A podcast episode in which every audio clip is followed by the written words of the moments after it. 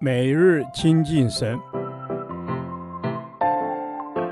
唯喜爱耶和华的律法，昼夜思想，这人便为有福。但愿今天你能够从神的话语里面亲近他，得着亮光。罗马书第二十九天，罗马书十一章二十五至三十六节。神的智慧与连续。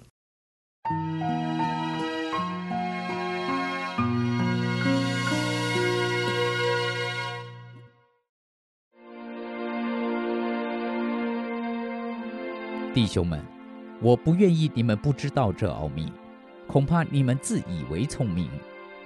就是以色列人有几分是硬心的，等到外邦人的数目填满了。于是以色列全家都要得救，如经上所记，必有一位救主从其安出来，要消除雅各家的一切罪恶。又说：我除去他们罪的时候，这就是我与他们所立的约。就这福音说，他们为你们的缘故是仇敌；就这拣选说，他们为列祖的缘故是蒙爱的。因为神的恩赐和选召是没有后悔的。你们从前不顺服神，如今因他们的不顺服，你们倒蒙了连续。这样，他们也是不顺服，叫他们因着施给你们的连续，现在也就蒙连续。因为神将众人都圈在不顺服之中，特意要连续众人。深哉！神丰富的智慧和知识，他的判断何其难测，他的踪迹何其难寻。谁知道主的心？谁做过他的谋士呢？谁是先给了他，使他后来偿还呢？因为万有都是本于他，依靠他，归于他。愿荣耀归给他，直到永远。阿门。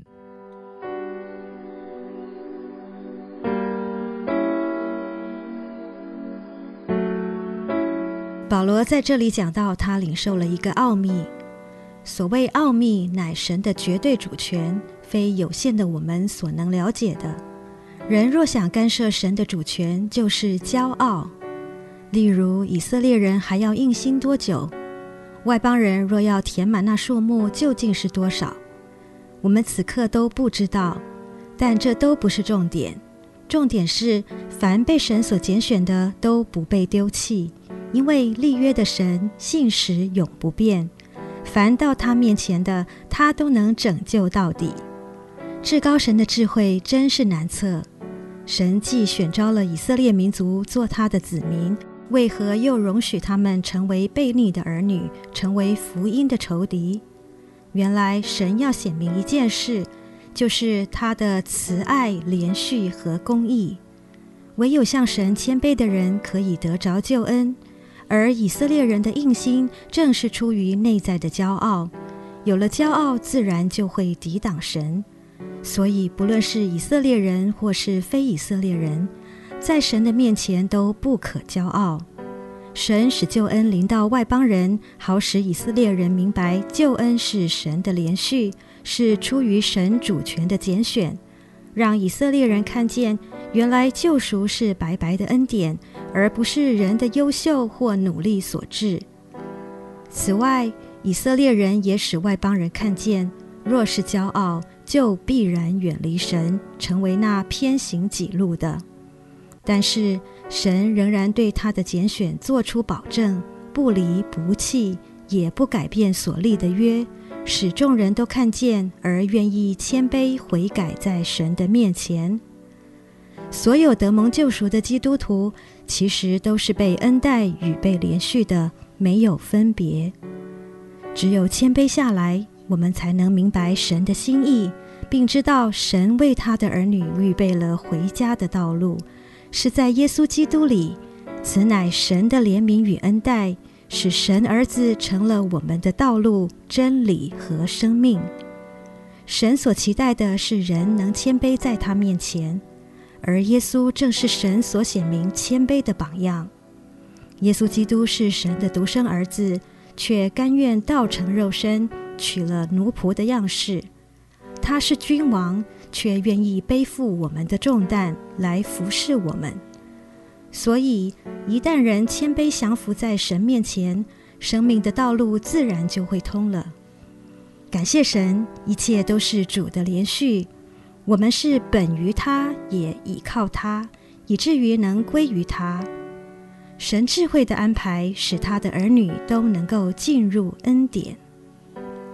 亲爱的主，我们是被恩待与怜恤的，出于你慈爱的拣选，以至于得救。我们要一生谦卑倚靠你，谦卑与主同行。